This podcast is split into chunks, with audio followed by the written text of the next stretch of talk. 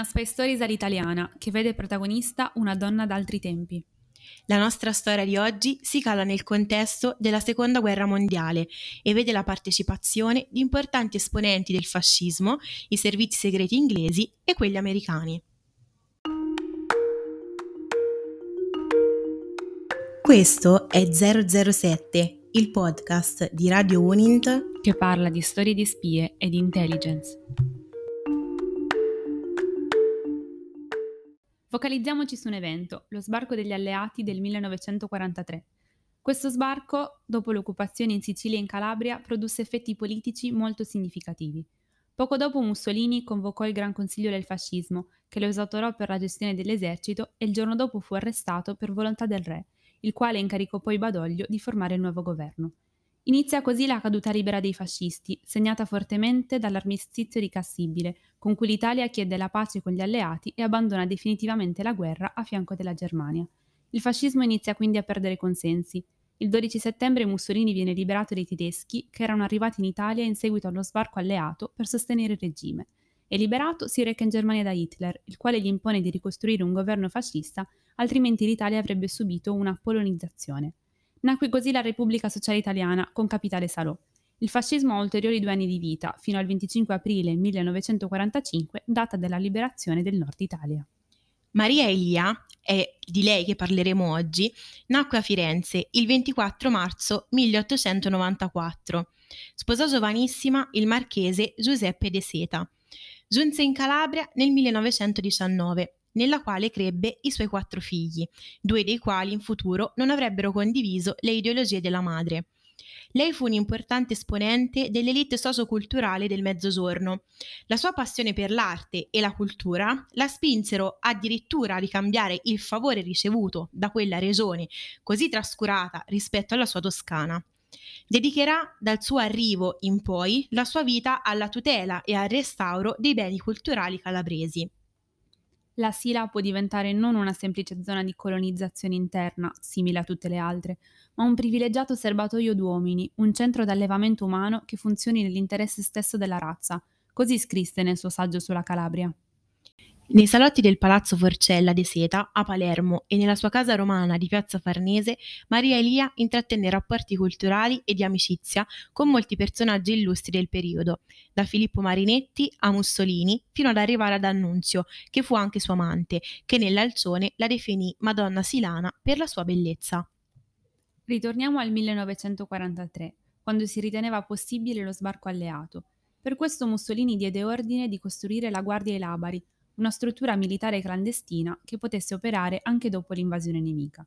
A guidare la resistenza fascista fu scelto il principe Valerio Pignatelli, marito di Maria Elia, che rappresentava una garanzia in fatto di fedeltà e di capacità di muoversi in situazioni particolarmente complesse, viste anche le sue relazioni in Vaticano.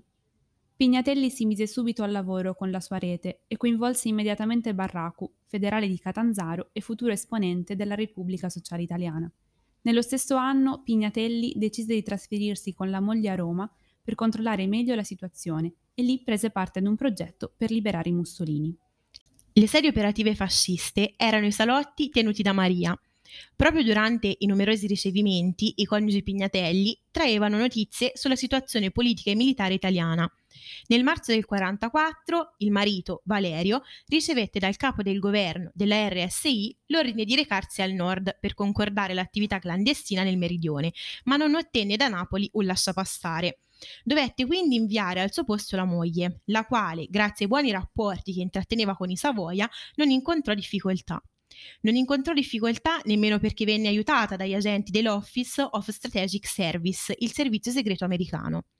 Al nord si incontrò con l'agente segreto e diplomatico Dolman, il generale Kesslering, ai quali svelò importanti informazioni sugli alleati, e anche con Benito Mussolini, prima di tornare a Napoli, dove c'erano ad attenderla i servizi segreti americani. Il 27 aprile del 1944 i coniugi Pignatelli furono arrestati dai servizi segreti inglesi, i quali scoprirono la fitta rete informativa fascista e soprattutto il viaggio di Maria a nord. Siamo di fronte dunque ad un intreccio particolare tra servizi segreti americani, che proteggevano i coniugi, i servizi inglesi e l'apparato di resistenza fascista. Ma perché i servizi segreti americani, che erano parte degli alleati, facilitano la comunicazione della resistenza fascista? L'OSS aveva deciso di servirsi dei fascisti per creare una struttura che anche dopo la guerra potesse contrastare il pericolo comunista. A tal proposito, la figura di Maria Elia è una figura importante e controversa per i molteplici rapporti che intratteneva tra le diverse agenzie di intelligence e politiche del tempo. Tra le azioni più rilevanti da lei condotte è da citare la costituzione del Movimento Italiano Femminile Fede Famiglia, nato il 28 ottobre del 1946.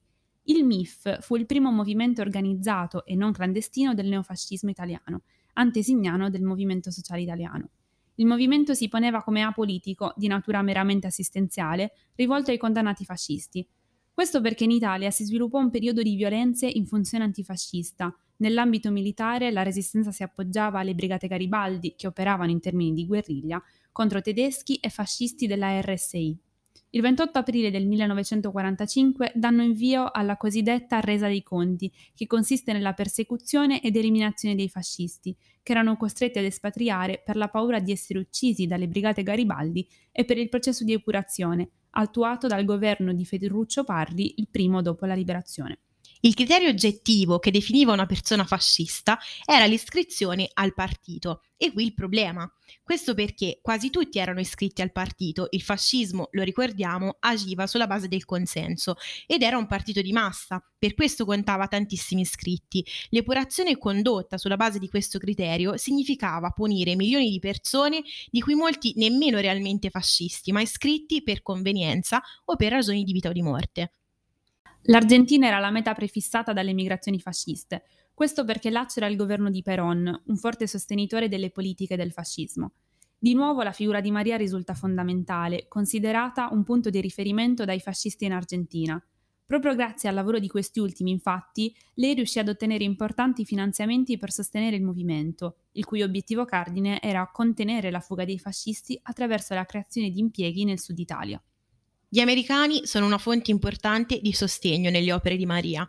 Sono convinti che l'organizzazione neofascista possa tornare utile per combattere il comunismo. Nonostante abbiano a lungo sostenuto i fascisti, non si fecero scrupoli ad abbandonarli, quando, nelle elezioni del 1948, si convinsero che vi era una forza politica, la democrazia cristiana, in grado di contrastare il PCI. Il motivo per cui fino ad allora non venne ostacolata la creazione di un partito neofascista era l'instabilità della situazione politica italiana. L'utilizzazione dei fascisti diventava quindi fondamentale e utile a combattere la sovranità imposta dal comunismo di matrice sovietica. Beh, possiamo dire che la vicenda è intricata, ma si spiega come anche nei migliori alleati c'è chi fa buon viso a cattivo gioco.